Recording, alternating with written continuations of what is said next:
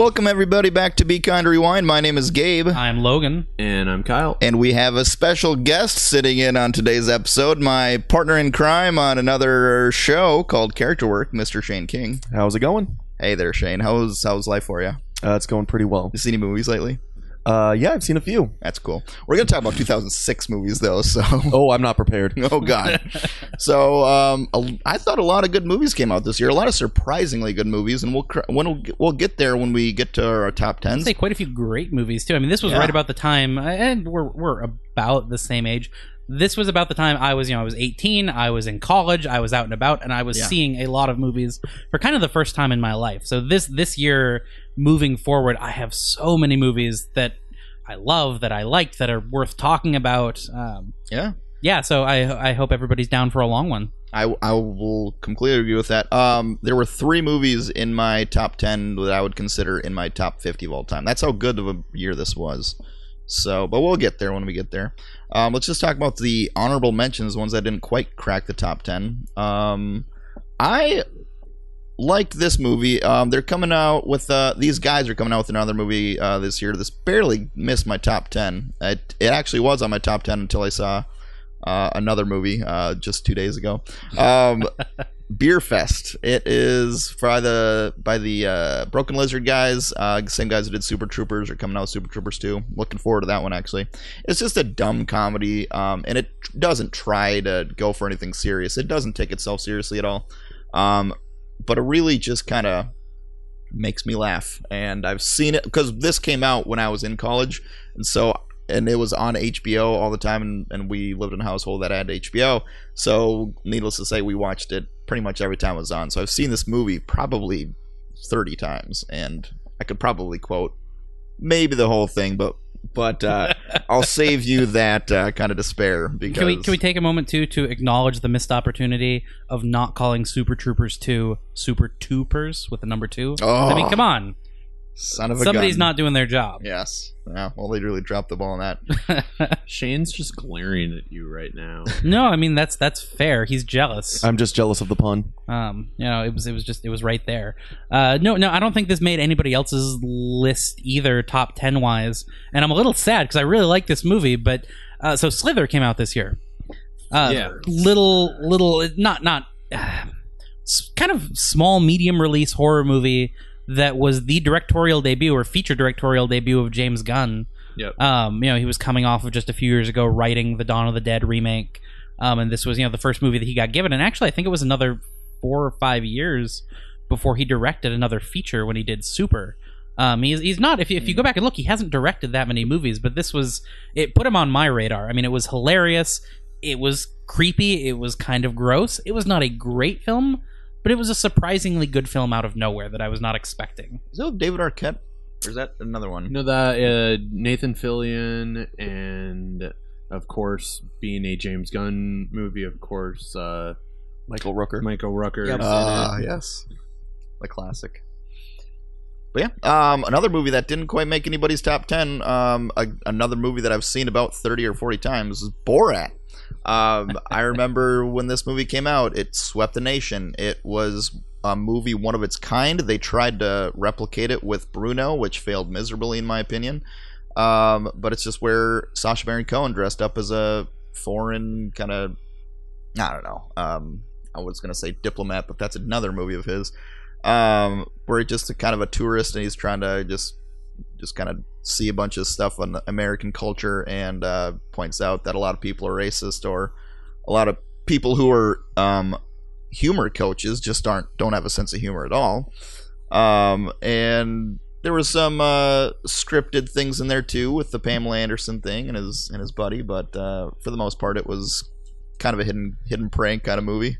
And it was yeah, it, it very much captured lightning in a bottle. I Yeah. mean, that movie came out of nowhere, blindsided everybody with a huge hit, and like you said, they tried to replicate it with Bruno, and uh, after that failed, he kind of eased away from it. What was it? The Ambassador was the, The other Dictator one. was the the. Dictator, Yep. yes.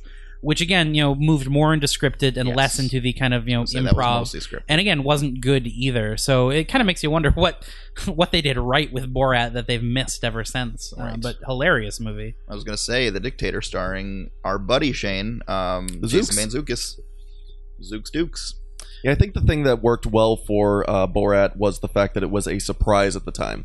Mhm. While the other ones trying to recreate that, I mean, the the shock value of the shock movie was gone. Right. Exactly. Exactly. Um, any other movies that came out that anybody wants to mention? Um, I wanted to mention mostly just to make fun of them. Uh, this is also the year that Crank came out. yeah. Not where I thought you were going, but No. there's so much oh to no, make fun no, of there's this year. there's another movie that we're definitely gonna make fun of. Uh, but this is also a you know family friendly PG podcast, so I can't. Not say what the I was thinking because this this was the year of the great DC Marvel swap debacle. So Bryan Singer leaves the X Men franchise to Oh, direct the yeah, to awful Superman, Superman Returns, Returns. which is this year, and replacing him is Brett Ratner Oh, great. directing the awful, equally awful, or even more awful X Men Three: The Last Stand. Yeah, there's not a lot to like about Brett Ratner these days. No, no, there, There- there really was there ever though. yeah, I mean, like there really was never. I can think of two good movies that he's done: Which are Rush, Hour and Red Dragon. Oh, I was gonna say Rush Hour and Rush Hour Two. Uh, Rush Hour Two, uh, it was all right. Um, but yeah, no, a couple of really bad superhero movies this year. Um, I don't even think there were any good superhero movies this year. Um, but I these were agree. this was back in the days No, when they only made two or three every year instead of yeah, 12. in in 06, that's because all of the good superhero movies were two years later. Mhm. Oh yeah, be, like Yeah. It, we only had like two or three um, superhero movies being released. I've I looked at my top ten for this year already. I think six of my top ten are superhero movies. this year being 2017. this year being yes 2017 incorrect and uh, so that just goes to show how many superhero movies they're releasing which are good quality um but but yeah Uh, but no, the obviously the movie I was talking about earlier, that's my last honorable mention, was Snakes on a Plane. yes so good, one of the best. It's not on anybody's list. no Just outside, just outside Just- my just top ten. cut. Uh, the one movie that would be in my top, because I spoiler alert, I didn't make a top ten list. I'm just going to comment on theirs. But one that would be in mine that wasn't on any of yours was Stranger Than Fiction. And that, that is definitely on my runners up list. That was a very surprising movie to me. I don't love Will Ferrell. Yeah. I'm just gonna throw that out there. I'm not a big fan of his comedic work. This was this was an interesting one. It was quirky. It was funny. It wasn't. I mean, it was kind. It was a comedy. It was, a more absolutely subtle comedy. than he's used but to. it was though. it was subtle comedy, and it was you know they were just making fun of me for for liking Michel Gondry. It was Michel Gondry esque. It was an odd, surreal, almost slipstream sort of a movie. Um, and Dustin Hoffman is in it, who's terrific as always. Emma Thompson is always fantastic. Um, I mean, a great ensemble cast, a, a fun movie, uh, and one that it kind of snuck up because it wasn't a big. It had a lot of stars. It wasn't a big hit. Um, it was just. It was kind of. Uh, it, it's sweet and funny. I think I think the biggest reason it didn't make my top ten list, and my only reservation with it, is it digs itself a very big hole. It tells a great story through two acts, but then it backs itself into a corner that it can't get out of without a sacrificing a little bit of its integrity. It's not the kind of movie, and this I don't think this is really a spoiler.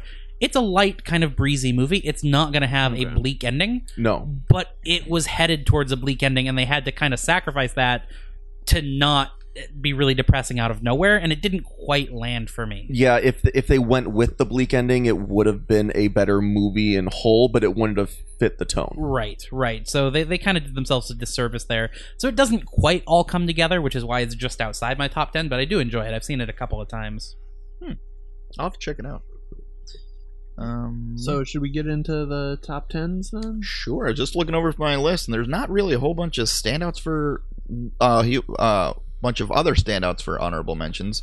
i mean there, were- there Um, were a lot of good movies i mean invincible i liked this year um, the illusionist was this year that was kind of fun Mm. Um, you had Nacho Libre. Nobody laughed. I enjoyed it. I liked it. I know you I hated actually- Napoleon Dynamite. No, what me? No, really? I love Oh, I Napoleon thought you hated Dynamite. it. Okay, no, all it's- I think Yeah. that was in my top ten. So yeah, Nacho Libre was this year. Fun movie. I Um, love me some Napoleon. Is that that's the same director? That's yes, yes, Jared Okay. Hess. Gotcha. Are those the only two movies he's done? No, he had Masterminds was just a year or two oh, ago. is that him? Okay. Um, and I feel like there was one more in between those, but I don't remember what it was. Maybe there wasn't. Okay. Um, yeah. All right. Sweet. Let's let's All jump right, in. let's uh, jump into the meat Gabe, what is your tenth favorite movie of my tenth favorite movie. This will come as a shock to most. It came as a shock to myself. Um, The Holiday, starring Cameron Diaz, Kate Winslet, um, Jack Black and um, oh boy, Jude, Jude Law. Law. Jude Law plays the perfect human being. By the way, in this movie, So he plays Jude Law. he plays Jude Law. He, he is introduced as kind of a playboy kind of guy who has sex with Cameron Diaz on their first encounter because that's what Jude Law does. And then like she's like, I'm not gonna fall in love with him. Blah blah blah. She ends up falling in love with him because that's what, that's what happens. Well, it's in the it's in the friggin' trailer. Um, and then It um, happens really early in the movie, too, yes, doesn't it? Yes, Yeah. exactly. And then um, there's a something that I won't spoil that happened halfway through the movie, um, which makes Jude Law even more of a perfect human. And so yeah, This is the Um, skateboarding dog. he was the one who filmed it. It was amazing. Um, and so I didn't expect to lo- like this. I don't. Oh, I expected to like it. I didn't expect to love it. Um, it is. It's a holiday movie that doesn't really focus on the actual Christmas day itself, which is kind of nice. Um, and uh, I, they were telling two different stories, and I was thinking, because okay, so the premise is um, Kate Winslet lives in England, and she goes to L.A. Um, to live in Cameron Diaz's house, while Cameron Diaz lives in England in Kate Winslet's house. They're doing a swaparoo, and um, during the holiday season, um, hence the name of the movie. And they were telling two different love stories, and I was thinking, why these two stories are completely unrelated, and the only thing they have in common are the fact that they're in each other's house.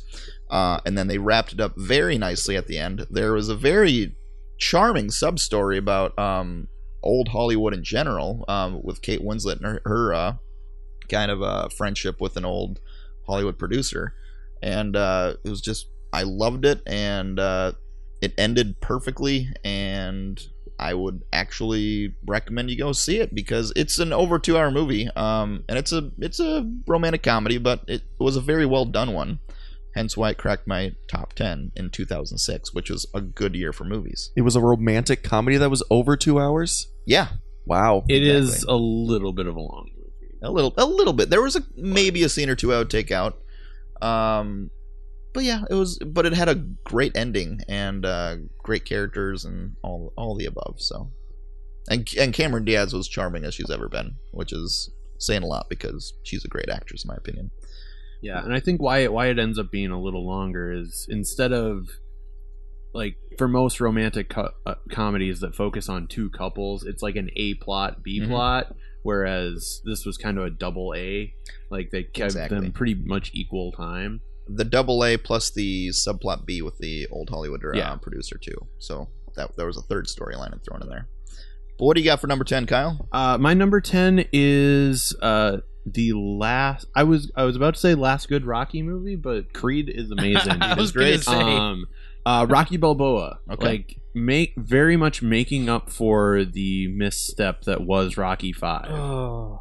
Um, and it just telling the story, a very personal story. It seemed of you know this aging fighter trying to do one last. Well, I think that was the smart thing about it too. Rocky Five was still trying to be young Rocky Yeah. in, in weird ways Mm-hmm. that didn't work because he was clearly old Rocky. Rocky Balboa was where they finally embraced it. They were like, he's not a young fighter anymore.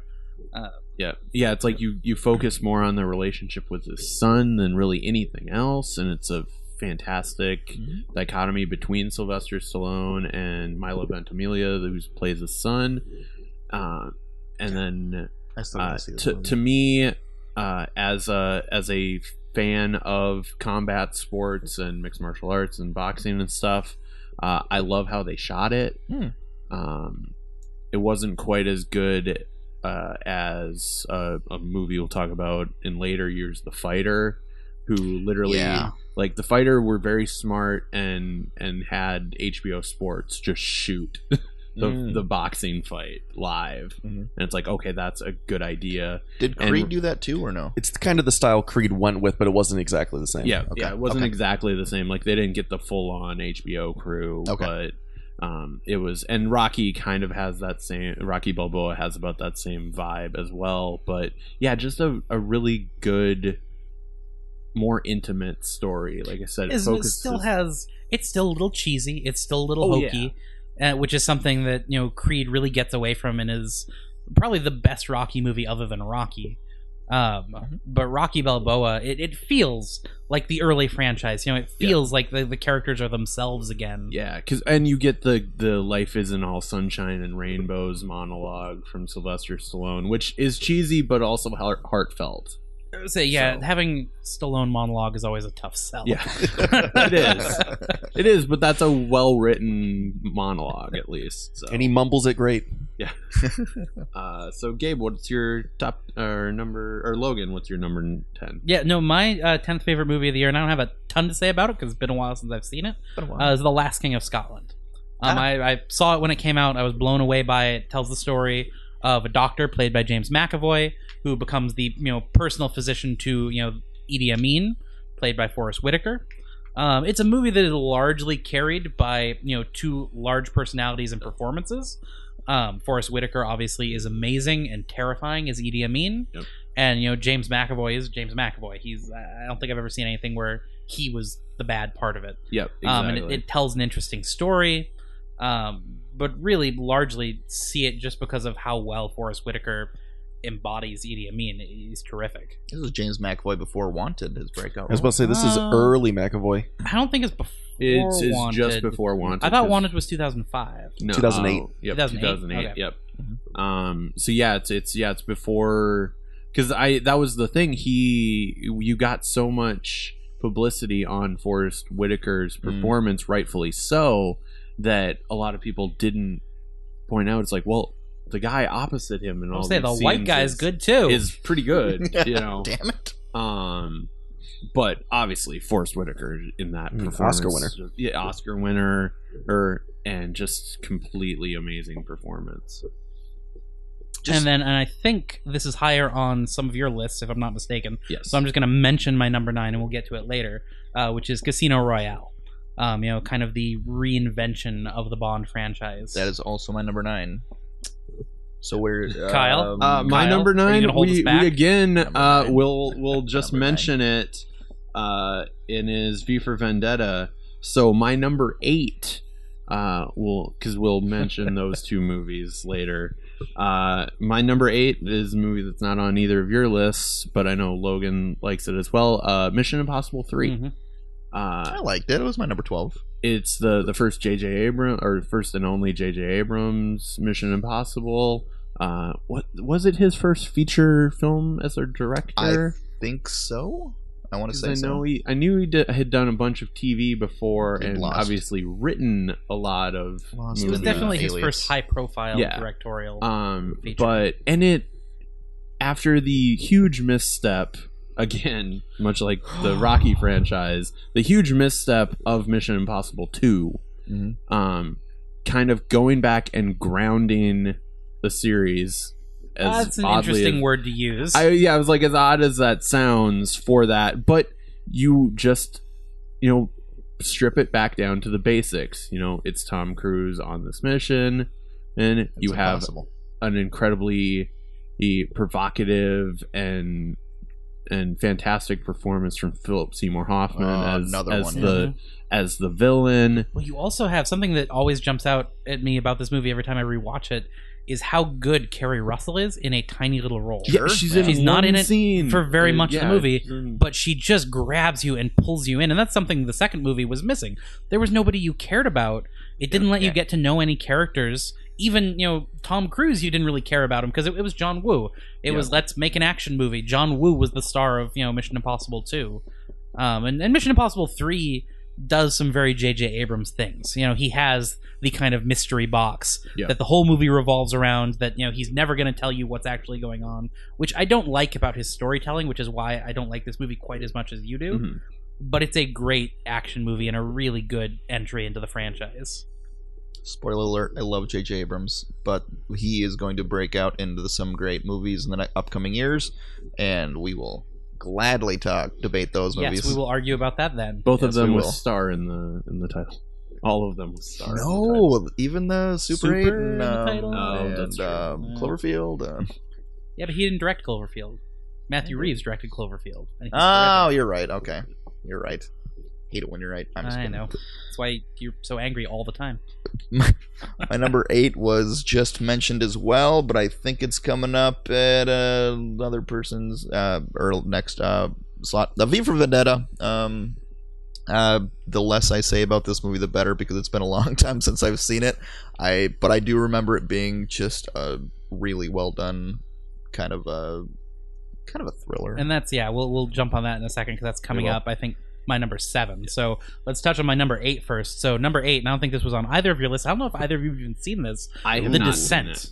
I've seen this. So it terrific movie from Yes. Neil Marshall, um, coming off of I believe uh, Dog Soldiers was the name of the movie. He made a fairly Yes. low budget werewolf movie about a bunch of soldiers out in the woods. It was pretty good, um, but it was evident that he could do a lot more if he had a kind of a better budget. And this And movie does. had some more financing behind it, and it was it was terrific. Um, it's a horror movie. Um, but it's a horror movie that, that does it right. Instead of throwing a bunch of supernatural crap at you, it's a horror movie where the scariest thing might be the creatures in the underground caves, sure, but it might also be the women who are down there spelunking. Um, it's it, it's it's just a wonderful psychological horror film um, that just it, it'll get under your skin. I, I I don't think I've watched it since it came out because it it worked so well. It it put me on edge. I don't know, Shane. What what do you have to say Um, I really enjoyed this movie. I thought that it. I wouldn't put it in my top ten for the year because I felt like it fell off a little bit at the end with the because they got away from the psychological of being in the caverns and bringing then bringing the monsters out in the well, forefront. there were so there were multiple endings, and that's something that throws me about this movie. There were two. Mm. There was a UK ending and a US ending. One of them was good. One of them sucked. yes, and I can't remember which is which because it was so I long saw ago the now. bad one because Okay. it's it's the one where they get they like I said they get away from the psychologicalness of it and it's just straight up like monster Slasher, attack. yeah.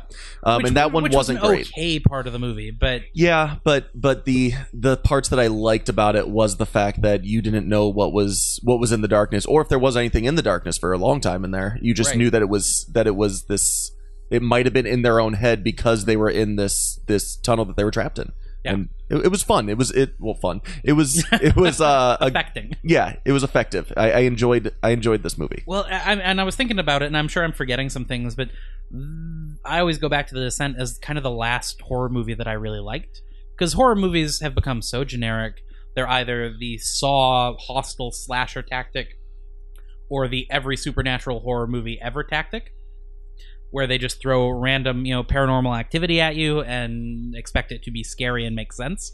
This was a movie that had very strict rules for its world and what was going on, and it stuck to them. Um, yeah, no, I, I really like this movie, and yeah, kind of want to rewatch it.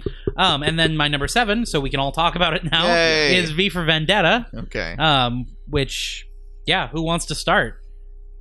I'll just get my two cents out of the way. I thought it was really good, and uh, the mask was uh, cool. Thank you, there, Gabe. Thoughtful insight. Scintillating as Again, ever. it's been a long time since I've seen this movie, but I do remember it being very good. So, um, uh, what's his name? What's his name? Hugo Weaving. Hugo Yeah, Weaving. You can Hugo do no Weaving, wrong, in my yeah. opinion. Uh, even in bad Red movies, Skull. even in bad movies, he's uh, good in them. Um, so there's that. Yeah, Okay. I uh, I have not watched it this year, but I pretty much have a tradition of every Guy Fawkes Fifth of- Day. yep. uh, every November fifth watching this movie, but I was busy, too busy to do it this year. But yeah, it's um because as a big comic book fan, I've read and enjoyed the original, well, you know, graphic novel that it's based off of. Like, all, I hear Alan Moore loved this movie. He- I mean, they did change the tone. They always do, but he is notoriously Yeah. pissy about film adaptations of his work to the point where he now has his name removed from every single one of them. And which I think is is fairly unfair. I like to look well. Again, I mean, we'll talk uh, in in the coming years here, I believe, Yeah. about a Neil Gaiman adaptation. yes, And I like to contrast those two because he is notoriously gracious. Yeah, oh, he he's is like always says the best things, even when the movie versions are obviously kind of crummy. Yep. He is just has nothing but kind words for the filmmakers working to adapt them. yeah. Um, and like- Alan Moore is exactly the opposite. And Yep. in, in the case of V for Vendetta, I think it's very unfair. They made made a different movie from the comic, but they made a good one. Yes, they did. Uh, you know, obviously Natalie Portman's fantastic in Mhm. it. So many other. It it really utilizes the great British character actors. Stephen Fry, Stephen Rea. Um, All the Stevens. yeah, uh, uh, Roger Allam, who's Mm-hmm. the voice, is is an amazing performance just in that little role. Um, and yeah, it's and it's very visually arresting. This was back, so it's produced by the Wachowski brothers. Yep. This was, I think, their first project in any capacity after The Matrix, other than maybe the Animatrix. Uh, yeah, Yeah, the Matrix the- and the Matrix sequels. yeah, the Matrix Um, and and so, and yeah, this was and- back when I still kind of had some hope that they might be good filmmakers. Um, I credit this movie in Yeah, retrospect to James McTeigue, Racer, right? who directed it. Yep. Um, and uh, what has James McTeigue done since V for Vendetta? I've Anything? been wondering that. Yeah, I, I don't see his Uh, name. pop yeah, no, and I remember after this movie, I was like, this guy's going to be everywhere. This is terrific. But I kind of think it's another Matrix situation where it was just a perfect storm of things coming together, and you can't credit it to the filmmakers as much. That sounds really harsh. Yeah. But I don't know that the Wachowskis knew what they had with The Matrix.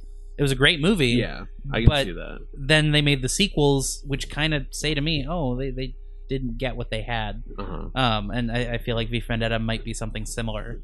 You don't think Um, the sequels, the Matrix, maybe the studios had some kind of say in that to make it more action packed? I don't think so. Actually, I, I think, uh, and now I could be wrong. I don't know the inner workings of Warner Brothers, but my guess is after the success of the Matrix, the Wachowski brothers probably had carte blanche to do what they wanted. If anything, the studio was probably more involved with the first one. My guess is they were kept in check, and the sequels are more what they wanted to do. Okay. Um, I remember watching some some interviews with them, and just listening to what they said, going, you know, uh, it's it, it's about robots versus kung fu and stuff like that that just Oh. made me go you Yeah. don't really this is this is this was your vision um, so i'm not sure why the matrix was great it was i love the matrix but Yeah, yeah. Uh, but yeah, V for Vendetta, what we were talking about was actually it was very well done as well. Also came out with a new uh, way to cook your breakfast, which I really appreciated. which is a piece of bread in the pan and put a piece of egg in it. Got yourself uh, what's it called? Eye, eye of the I code don't in the know. Hole Egg toast. Egg toast. egg toast Egg toast. Um, and then that was your number that seven. my number seven yes Seven. My number seven uh, is a movie that is still available on Netflix. Um, it is a early Ryan Gosling. It's called Half Nelson. He um, plays a teacher who is also addicted to um, uh, heroin, and it's about his his friendship that he uh, strikes up with one of his students, and she's also going through some stuff in her life. And it's just a really well done and smaller kind of movie that took me by surprise of how much I like it. I have a lot of uh, friends in um, education, and that's a it's a really polarizing movie for them. Either like some of them really liked it, but others just kind of hated it because I don't know why. Um, well, probably because there's a teacher who's clearly being addicted to uh, heroin who's still teaching. Um, so it strikes a little too close to home for your friends Exactly, exactly. And so, um, but it was early Gosling, and you kind of see why he became a star. Uh, it- he's doing less wooden acting and more just being addicted to heroin, and it's it's really good. Um, and there was a scene in in the middle that really just just grabbed me and uh, made it that much better of a movie. Um, so just check it out. It's still on Netflix, and uh, it's worth it. It's it's less than two hours, so it's not even that uh, that long of a movie. It's the Fair enough. start I don't know. I don't know who directed it. Sorry. It's the start of Gosling's big indie run because right after this was also Lars, and the, Real, Girl. next year, Real Girl, I think. yeah. Yeah. That's right. That's right. Yeah, his his little indie run and then retirement. yeah. I'm not gonna make movies anymore. Oh Yeah. wait, let's Wait, keep making some Yeah. movies. uh, Did- so I'll is- just did he retire or say he was gonna like- retire? No, he said he was going to. He was like, I, "I'm I'm burned out. I don't want to make any Oh more my movies." That was, gosh. I think, that was right around the time of like Place Beyond the Pines and Drive that he was talking No, about. I it. was no, it was before uh, because it was Well- Gangster Squad. But those movies were. I remember those trailers Yeah. were like on the horizon. It was like this. These are going to be his last Yeah. movies if he goes through with this. Yeah. Wow. That I did not even hear about that. Yeah. I, I think he actually took a year off from filming stuff. It's just because of releases. Yeah. Didn't feel like he retired. Mhm. Um, but my my number seven, I'll just mention because I know it's higher on uh, your guys' list, and that's Little Miss Sunshine. Yeah, and we can we can jump in with that. I don't know where it is on your list, Gabe. That's my number six, so we can we can dive right in is with that. Actually, if you, you, are want the top man. Just on chat that about one, it, Yep. Um, so Kyle, go ahead. Uh, so yeah, Little Miss Sunshine, uh, quirky little family comedy.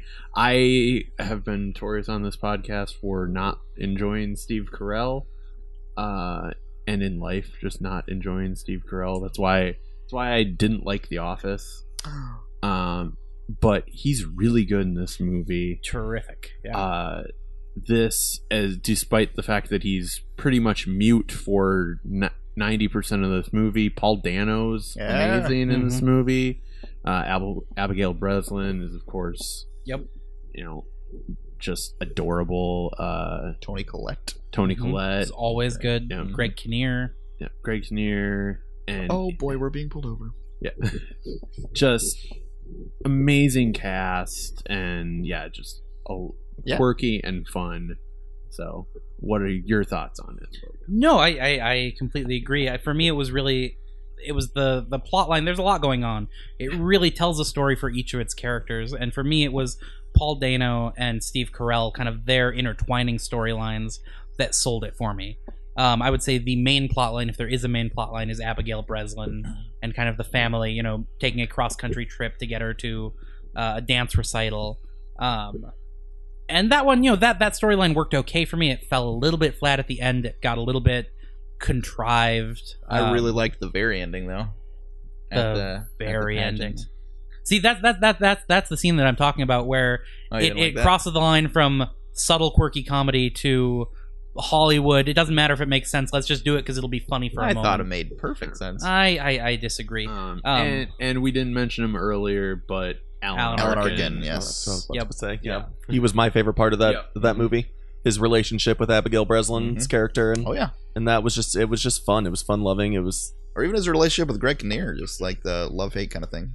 So and I believe, correct me if I'm wrong, didn't Bryan Cranston appear in this movie briefly? he, he could very well have been one of the the brief cameos. I don't remember though. I, I, I could have sworn it's been a long time since I watched this, um, which is why I don't have more to say about it. Because again, a lot of these movies, he is- he is yes, that's, that's that's what I thought. I remember, yeah, seeing him going, and this was pre Breaking Bad, so I remember seeing this going, oh, this is the Malcolm in the Middle guy. Uh, actually, funny enough, it is on the cast list on IMDb is Bryan Cranston, uh, two people I do not know, and then the next credited na- name is Dean Norris, and it's pre Breaking Bad. it's like, oh, they were in something together. It's a Breaking Bad pe- prequel. Yes. little known. yes. Bryan Cranston was Greg Kinnear's boss. Now that I think about it, he's the guy on the other side of the phone. Yeah, that sounds right. That Yeah, sounds there right. you go. Perfect. All right. Sounds Um, good. so yeah, so that's that's my number six. Uh, my number six, I'll just mention because it comes up later. Uh, Children of Men. That's a great movie. Um, We will discuss that at length. Yes. Uh, num- my number six uh, is Flags of Our Fathers. Now, this is one of two movies that came out uh, this year by director, uh, I was to say Clint Howard, Clint Eastwood, um, and um, about Ron the same. Howard's brother. Ron Howard's brother, exactly. About but the one who's uh, not the bad actor. about the same. It, it so two movies about the same. Well, kind of about the same battle um, in Japan um, at Iwo Jima, and uh, this one, this movie was about the raising of the flag after the battle, and then the other one, Letters from Iwo Jima, appropriately named, um, is about the Japanese side, and uh, yeah, and it, I didn't see that one. I said I was going to, but Racist. Eek, what can I say? I don't want to watch subtitles. What can I say? Um, but this one had uh, brilliant performances all around, uh, especially by surprisingly Ryan Phillippe, um, who was kind of the more. He was actually kind of quiet in this role, but he played it great. And then I want to say Adam Beach um, as the uh, other guy, who is probably one of the most underrated actors of our generation. He needs more work and uh, well, maybe actually, I think I looked in his IMDb. He does have a lot of work, but he needs more bigger roles, my opinion. Um, and I'd be and I'd feel terrible if it's not Adam Beach. But uh, yeah, it's it's uh, about the fallout that happened after that photo of them raising the flag, and um, it was kind of eye opening at how possibly of a false photo that was. And uh, yeah, I'd be very curious to hear. I haven't seen either of them, but uh, I remember when it came out, everybody was saying, you know, Flags of Our Fathers, this is this is an okay movie. And then Letters to Iwo Jima came out, or Letters from Iwo Jima, I don't remember.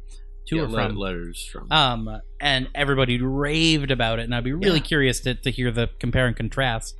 Um, I definitely want to see Letters from Iwo Jima. Just Ken Watanabe is Mhm. an amazing actor, um, and I would I'd like to see that one for him. Um, but I like Clint Eastwood as a director. I, I, too. I don't know how I never saw either of these movies. Uh, yeah, I, I would love to uh, watch rewatch uh, Flags of Our Fathers and then watch for the first time Letters uh, from Iwo Jima, and just kind of see the same movie from a different perspective. Well, uh, the same battle, but anyways, that's what I got. What do you got? Uh, number six. Did you talk about that? uh, Kyle? it's, uh, it was Children of Men. oh, that's right. You got some number six, Logan. No, that was a Little Miss Sunshine. Yeah, Hey, I'll just dive right Yeah. into number five. Uh, thank you for smoking. You're welcome.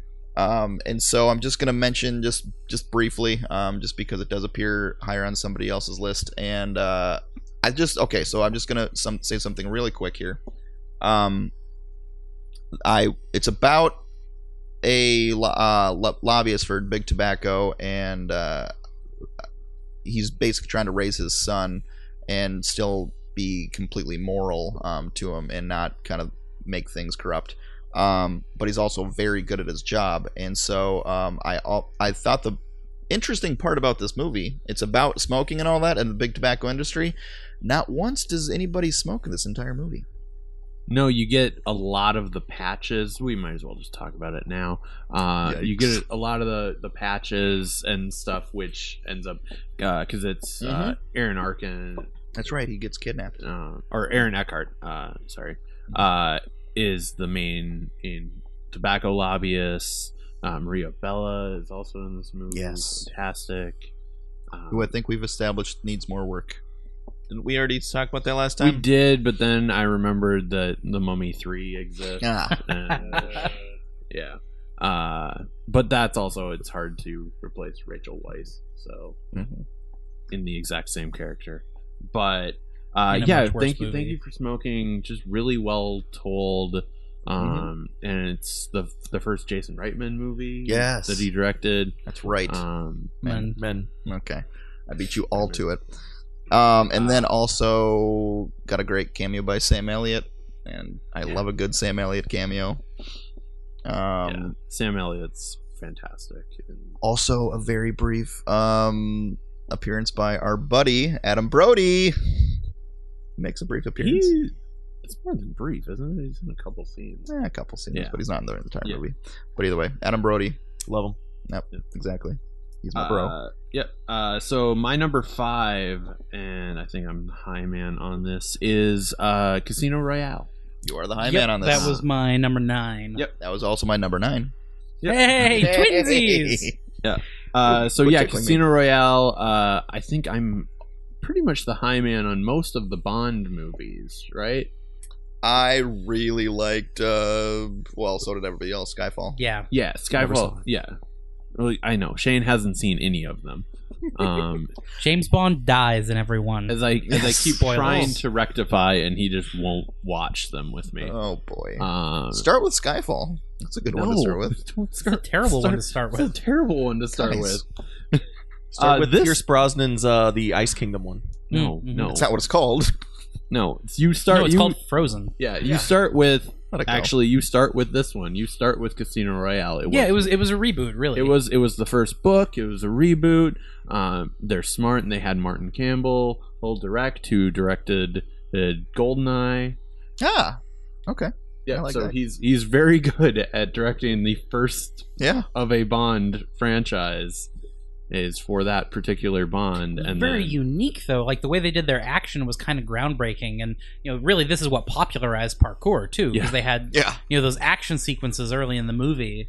Um, it was it was, it was a very unique Bond film. yeah, and just Daniel Craig being like very much his breakout role. Like I said, I lo- I loved Layer Cake. Yep, Cake the couple years before. And he was in Road to Perdition, which we touched on a while Yeah. back. Yes, we did. Um, but this was his big, you know, you are, you, You are are a a made man in Yes. Hollywood and around the world.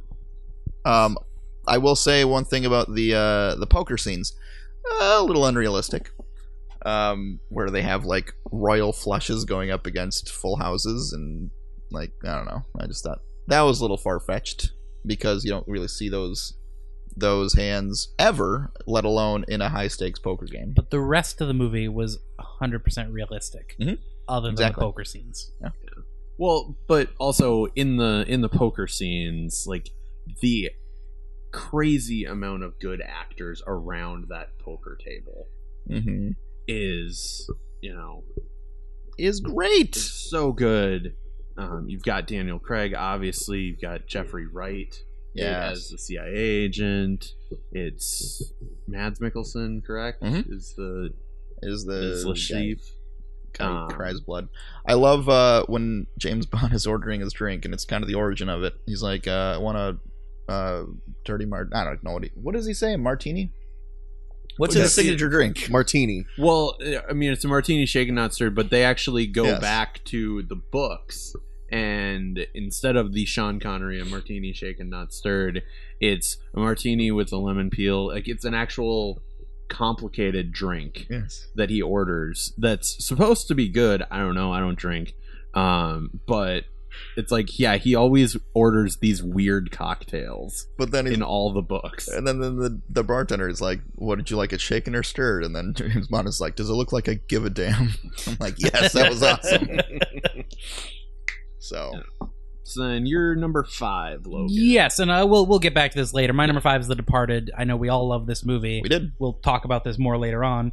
And have you both done your number fives? And should I jump to my number Yes. four? jump Number right four, to yeah. it. So my number four, and is this higher on either of your lists? I'm Both. doubting it. Both. Yeah. All right, never mind. We'll uh, we can skip that too. It's the uh, the Prestige. I will talk at length about this when we get back to it. Okay. Yep, and I'll I'll mention my number four uh, as well because it's Pan's Labyrinth. Yep. So your number four. My number four is a movie I literally just watched yesterday. I'm not ashamed to admit it. It was a movie about 9 11, um, but it was the better one that came out this year. Um, it's called United 93. When this movie The first. one without Nicolas Cage. the one without Nicolas saying. Cage and Michael Pena. Um, and so when when this movie first came out back in 2006, I just thought, oh, here's here's another movie that's trying to capitalize off of 9/11. Didn't really want to support this movie.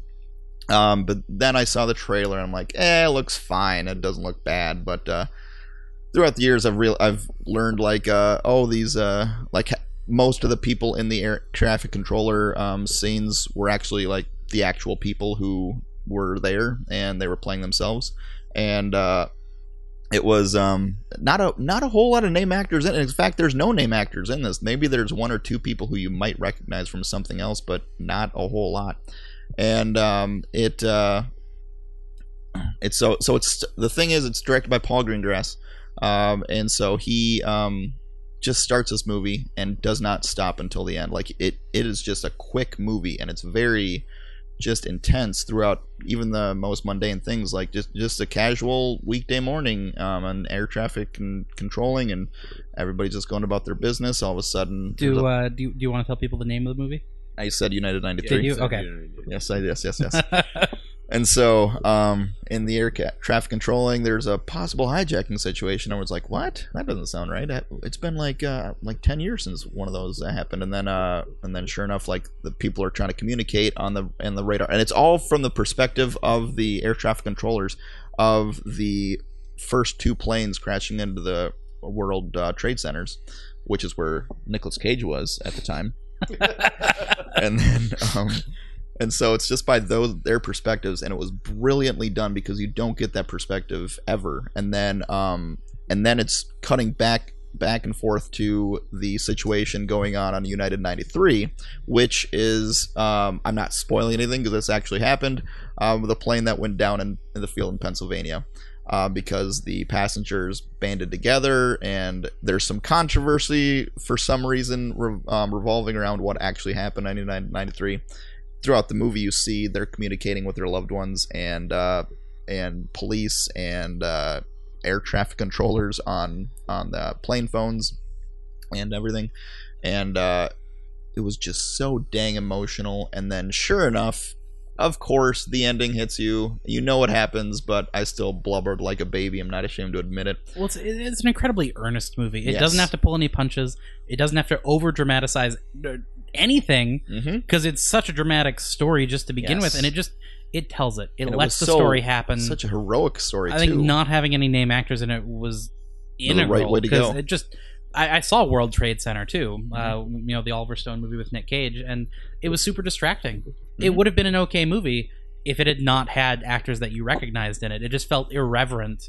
Yeah. Um, in some way, and maybe that's not fair. I don't think it, that was the intention, but United '93 works so much better because it just lets you pay attention to the story and the characters. Exactly. Uh, yeah, I, I totally like that. It lets you pay attention to what actually happened, and they they definitely chose these quote unquote no name actors um, appropriately because dang, were they all just tore at your heartstrings.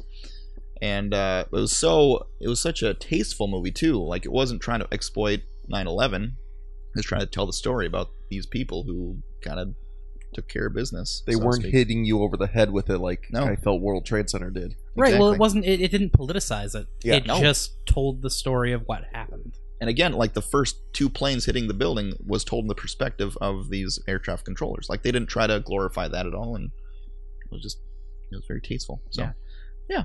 Yeah, and it just kind of cemented Paul Greengrass as a really great director. hmm Uh, and he's got a movie coming up next year that we're gonna yeah, it was probably his talking best about. movie, and we'll get there. We will. All right, my number. Did you talk about number four? I mentioned it because it was Okay. Pan's Labyrinth. Oh, that's right. Okay. Um, I'll just uh, mention my number three, unless. Yep, it's because I'll just mention it here. The Departed. Now we're getting to the territory of uh, these are my favorite movies of all time. So. Yeah, this. Uh, yeah, this. Yeah, the- the very, top the top Three of or this- four this year are just Yeah, because all-time my greats. yeah number number four for me was was uh, Pan's Labyrinth, and then number three was Thank You for Smoking. My top four are my top two are interchangeable. Yeah. Very My, my top so. three were two. I kind of changed it around a little bit, but that's just me being petty. should we should we just dive in and just start talking about these wherever Uh, they you fall? got your number. yeah, three so my number three about. is Lucky Number Slevin, oh, which okay. I absolutely adore. I'm kind of surprised it didn't make either of your lists because I just often think that apart from Shane over there, this is one of the movies that I love more than anybody else who saw it. It, I I really enjoyed it too. it is just it is it is sharp. It is incredibly well written. It's it's kind of a con movie, kind of a crime gangster movie, um, with one of the most amazing casts you will ever see assembled on screen. Um, which you may not think. You look at it and you go, oh, "That's Josh Hartnett," whatever. But it's also got Bruce Willis. It's also got Ben Kingsley. It's also got Morgan Freeman. It just is stunning, and it's an incredibly sharply written script. It is hilarious. Mhm. Um, it is very funny. It is surprisingly emotional at times. Um, even though I wouldn't say it's it's it's a overly dramatic film. Um, it's just it's a very unique movie. You know who's know, it's great not in the sort of movie that I would say this is like this or that. It is very much its own thing, which you don't get to say very Yeah. often. It's its yeah, own it entity. is. It is by far, um, even including the Kill Bill movies, Lucy Liu's. I was going like, to say she was Yep. great. Oh, she's wonderful in as this. the quirky neighbor. This At is probably my second favorite movie of the year. Um, for this one, Uh, this is one of those movies that when I go into into films like this, I'm normally trying to guess what's what's happening throughout the whole thing because they don't draw me in enough to not try to guess. And this one, I was surprised by some of the twists because I wasn't even thinking about it. Mhm.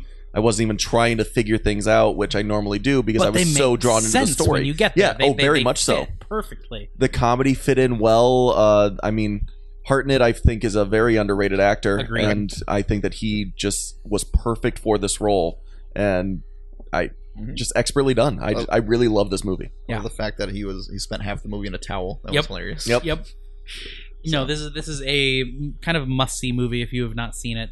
Um, yeah, Good- I, yeah, I can't say enough and then, and then um, the the funny thing to me, uh, just the look of this movie. Uh, uh, Paul McGann or McGee or however you pronounce his last name. Name. Um, he he has such a visual style that even the first time I saw Sherlock, I was like, oh, that's his. Like I I know exactly who directed this Nice. because it had that same kind of visual style and the ridiculous wallpaper that he uses all the time. That's Um, right. And it's like, oh, that's that's him. but Good yeah, stuff. so our top twos then. Our top twos, me and Kyle have the same one. Yep. Uh, the Prestige. It is Christopher Nolan um, at his best, in my opinion. and uh, Hugh Jackman, uh, Christian Bale, Thank you. Scarlett Johansson. Arjo. Yep, Yep. it's good. It's a good movie. Um, Um, oh, and uh, what what is- what is her name? Uh, Piper Perabo's the No, not not not her. Oh, Um, who plays the wife? Christian Bale's Oh. wife crud. is somebody too, and Oh, she's terrific. right. Can't remember. yeah. I'll have to look it up. Um, but yeah, it's a movie about uh, two competing magicians and uh, very I don't know. They take their art very seriously, and it was brilliantly acted, brilliantly directed. Um, it has you on the edge of your seat the entire time. It's another movie that keeps you guessing um, because it's about magic. And is it magic? Is it something else? And then uh, David Bowie makes a good uh, appearance in this movie as the Tesla. Best, the best David Bowie. Yep. Perfect casting. Yeah. Yep. Yeah. It's like, yep, okay.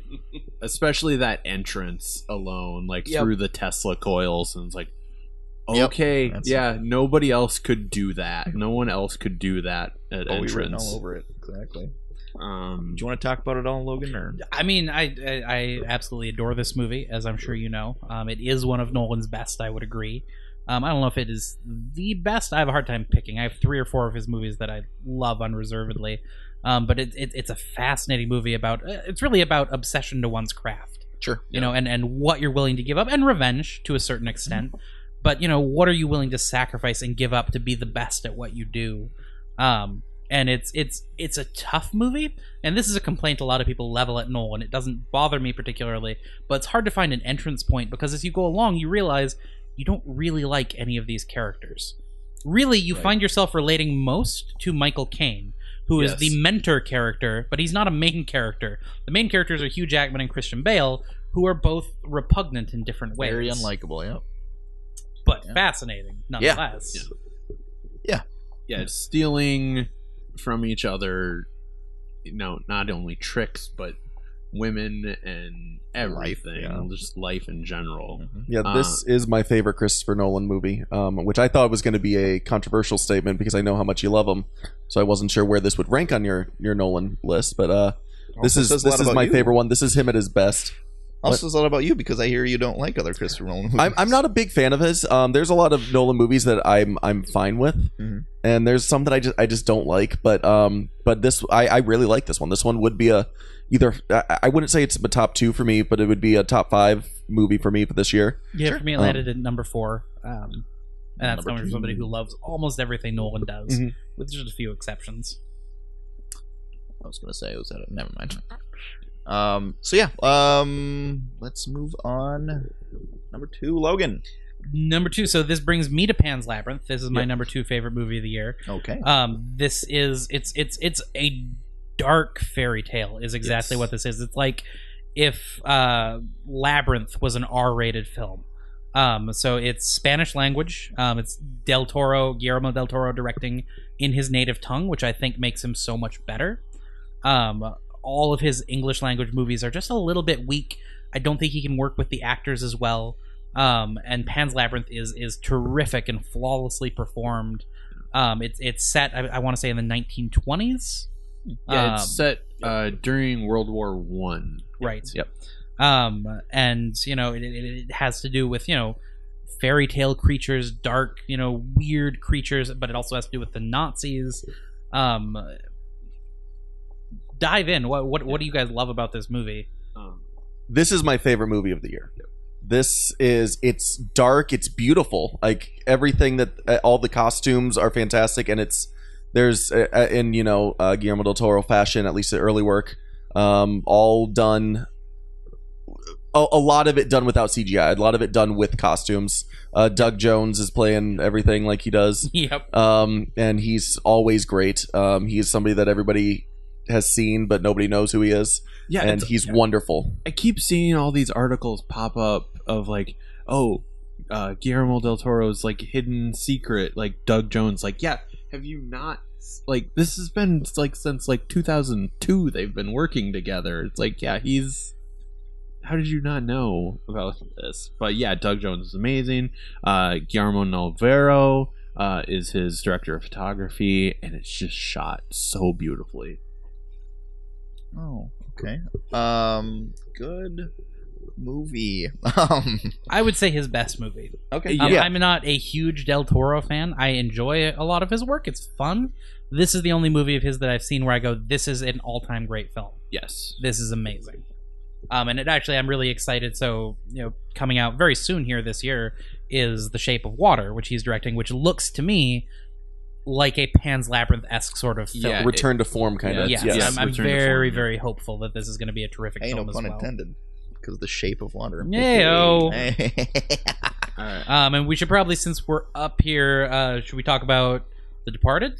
Yes. Yes. I was going to say, in my number one, um, probably unsurprisingly, if you know me, uh, this year was The Departed. that departed. Uh, it was my my deep dive into Martin Scorsese. Me too. Uh, This is the first Martin Scorsese movie that I've seen about 20 or 30 times. Um, Because, again, this movie came out at the same time that I was in college, had HBO, blah, blah, blah. I already told that story. Yep. So this movie, every every time it was on, no matter where it was, I would turn it on and just watch it from where it is because every character is great. Even the small ones. so good. Mhm. You know, Even Alec Baldwin, who I'm not really a huge Alec- fan of. Alec Baldwin's fantastic. Mark Wahlberg is Patriot hilarious Act. in this movie. It's my favorite Mark Wahlberg Yes. performance, and he uh, like even though he's barely in it, he gets nominated for best supporting actor for this. And it's like, yeah, okay, I get it. Because all of his lines and they're were not even the main characters. We're not even talking about DiCaprio and Matt it's like Damon. DiCap- yeah, yeah. I was like, I was gonna get to Jack that. It's like, yeah, Jack Nicholson. in his and- last movie. Well, oh, no, actually, not his last movie. But because Bucket List was his last movie. I was Yeah. really hoping you were going to say the bucket list. Okay, his last good movie. and it's it's very much and isn't it actually if i'm remembering correctly it's actually the first time nicholson and scorsese work together I think that's true. uh, at least on a major form Did no Scorsese had nothing to do with Chinatown? Did he? No. no, I don't think so. No because yeah he because originally unsurprisingly uh that uh, Jack Nicholson's role was originally pitched to Robert De Niro. Of course. like I said, unsurprisingly, given Scorsese, uh, and De Niro couldn't do it because of scheduling conflicts. He would have been good too, but He would have been good, but it's it's, but that That's Nicholson's role. it's Nicholson's role because it's it's he makes it his own. Yes, he makes it very unique. Um, he makes a very convincing mob boss who's just kind of unhinged, and uh, well, not kind of very unhinged. very unhinged. And, uh, and Matt Damon with his performance, and I pretty much love most of what Matt Damon comes out with, and Leo, um, and uh, both of them just knock it out of the park um, as two similar characters who who come from the same cut from the same cloth, but yeah, uh, or went down. yeah, they're very much the that old phrase of they're two sides of the same coin. Mhm. Like they're very much, you know, one is, you know, this cop that is sneaking into the gangster world, Mhm. old, um, and undercover in the gangster world, old, but nobody knows he's a cop. Right. and then and, And you've got Damon, Matt Damon, Matt Damon. as pretty much full on a gangster, Yeah. but undercover Masquerading as a cop. masquerading as a cop. exactly. Um, and that's established very early on in the th- movie. yeah, that's so- very early on. and So that's probably the first second scene. So yeah, uh, but and uh, this was actually my introduction to my favorite band, the Dropkick Ner- Murphys. yeah, Uh, God, I love I love how they played with the songs too because like in the in the begin first of all the opening credit quote unquote Yeah. doesn't appear until like 40 minutes into the movie during the Dropkick Murphy song and Yep. they're blasting it on the uh, in the movie and then all of a sudden like the there's two like just kind of henchmen walking up to a, a house and then they knock on the door and then they the old woman opens the door and then the movie and then the music immediately cuts off and Yeah. goes into the lines i'm like yeah, they yeah they brilliant. do that. They do that a couple times. Yeah, with the Mhm. door shut, with the when they're running or driving down the highway, Yep. and then he shuts the cell phone. That's when the music cuts out. Mhm. It's like yeah, little fun little editing tricks like that. and then the shootout at the end with the pausing of the camera that was clever too Yep. so yeah, those those Scorsese still frames, Yeah, and yeah. freeze frames. So. Mhm. I'll Uh, just no- add that it's also a top five of mine, and I loved it. But I think you guys hit on all all the really good spots. So I really Yeah. like the movie. It, So. it's yeah, and as both of you mentioned, it's very rewatchable. Yes, Um, yes, very much Despite so. being a, a kind of bleak movie, and I don't think anybody mentions there's got um, Vera Farmiga in it. Yeah. Yes. terrific Oh, too, yeah. and very underappreciated. I think. Agreed. Um, she's And- a and- wonderful actress. it the movie would not be the same and this was before i started watching the west wing uh, but that movie would not be the same without martin sheen oh yes, Yeah. Yes. because him as the as the police ca- uh, commissioner or whatever I love him and uh, Mark so. Wahlberg's uh, relationship. Just Mark Wahlberg is completely loose and just loose with the mouth and just kind of angry all the time, and then he's just sitting there like, "Come on, calm down." Yep. Blah blah blah. yeah. So All right, Yeah, so then and, uh, and, and uh, the one little Martin Sheen thing, just the on in on the rooftop, Mhm. when he's like, "Where's your boy?" Uh, he's in Notre Dame. Of course, you get a Notre Dame reference. in. um, but yeah, your guys is uh, you guys both had the same number one. yes, we do. Uh, Children of Men. Children of Men. Uh, near flawless movie. Yep, directed by Alfonso Cuarón. Mhm. Um, yeah, I don't even know where to start. Th- This movie kind of blindsided me. Yeah. Um, it's science fiction Type kind of Ish, yeah. dis- slightly dystopic future. I don't Very even know what exactly future. to call it. It, um, uh, it's it's set in the near future where uh, humankind has stopped, uh, kind of lost the ability mysteriously to reproduce. You know, children aren't being born anymore, Yeah. and you know, as as extinction of the species looms, the world has fallen into you know disarray. You know, Yeah. there are riots and yeah. the movie starts off with a bang, literally.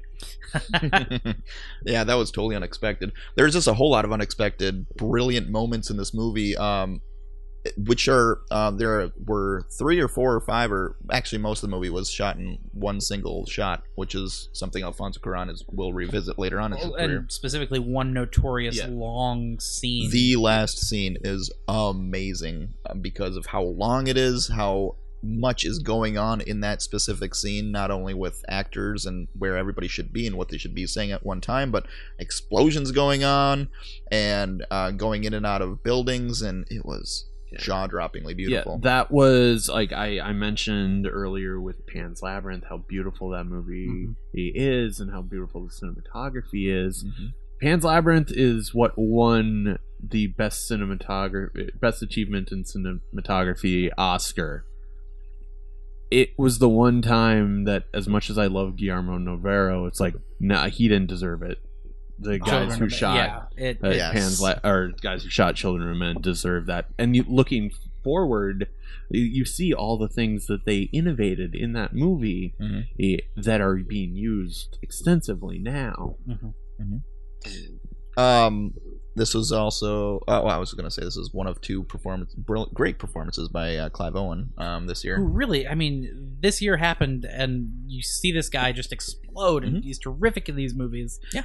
And you go this guy's gonna be a huge deal and now where is he He just falls off the map. It seems. I I don't know if it was him taking uh roles that didn't work for him because he did take some. I mean, he had had King Art. Was it King Arthur? That he, yeah, he King did king arthur. that was i think before Was that before this I one, though? yeah Yeah, but just some roles that just didn't really work with him as an actor, and then he just completely fell off. It seems like I know he's now- still doing things, yeah. but He's he's doing a, a TV show on um, Showtime or Stars, I believe, called The Knick. yep which is apparently very good, and he's very good in it. Uh, but yeah, but no i thought he was going to be a, a huge actor for years to come and yeah he's Mm-hmm. kind of vanished and then but this movie this movie has an amazing cast so he's Yes. the headliner you've got julianne moore She's who's great. always great Mhm. you have michael caine again Yep. who's always great and very funny in this role um, and then you have one of my favorites who i wish got more headlining roles he often plays side characters or villains Chiwetel Ejiofor. He's get- he's uh, is- finally coming to He, he's surface. getting there but he still plays sidekicks or villains He's in the he's MCU. incredible and he should be he should be starring in more Sure. roles Absolutely. um, yes. Absolutely. Um, something that was uh, just brought to my attention recently. This movie is shot. Now, correct me if I'm wrong. Entirely from his per, from Clive Owen's perspective. Um, there are things that happen from Clive Owen's perspective that other directors would have gone in and actually showed it, showed the events close up, or cut away and did a whole bunch of editing. But like there are, um, there's a scene in mind in the middle of it um, that you see something happening and it, you just kind of assume what's going on, and then it happens, and you're like, oh yeah, that's kind of exactly what I thought. Um, which is kind of brilliant that this is a sh- uh, movie shown like shot completely one- from one character's perspective about what's going on in this world. Um, but yeah, it, not enough good things cannot be said about this. It is a near perfect movie, um, and I might even in a few months or years revisit that and uh, maybe take out the near perfect um, and just say perfect movie because Yeah, it's it's in my top twenty of all time for sure. and I completely get why. And uh, it took me a long time to see this movie, um, because when it first came out, it seemed very bleak, uh, not my kind of style of movie. But I've heard through the grapevine that it's just one of the best movies of all time, and I totally get why. And it just might crack my top fifty. Um, oh, it did. It definitely cracked my top fifty. It might crack my top twenty if we're uh, if we're lucky. and Alfonso Cuarón is one of those directors who he just does not make movies often enough, but when he does, they are gems. Yeah, and you see Um, why because you know he did he did effort. Harry Potter and the Prisoner of Azkaban, which was the best Harry Potter movie. Then he did this, which is so good. Then how many years was it between this and Gravity? It was so long. It was a long time. It was yeah. like a decade between those movies. Was Gravity his next movie after that? I think so. Yeah, Wow. Gravity was his next movie because that was 2015. Yes. Yeah, Yeah. So it was about nine years. tragic. Bummer. I'd like to say that I, you know, just did this whole episode with you, and Gabe didn't try to reenact a single scene, and I'm very upset. Um, let me try to reenact um, a scene. All right, from, thank you all for um, being with us. Uh, this was Be Kind Rewind, and we'll see you next year. See you next, y'all.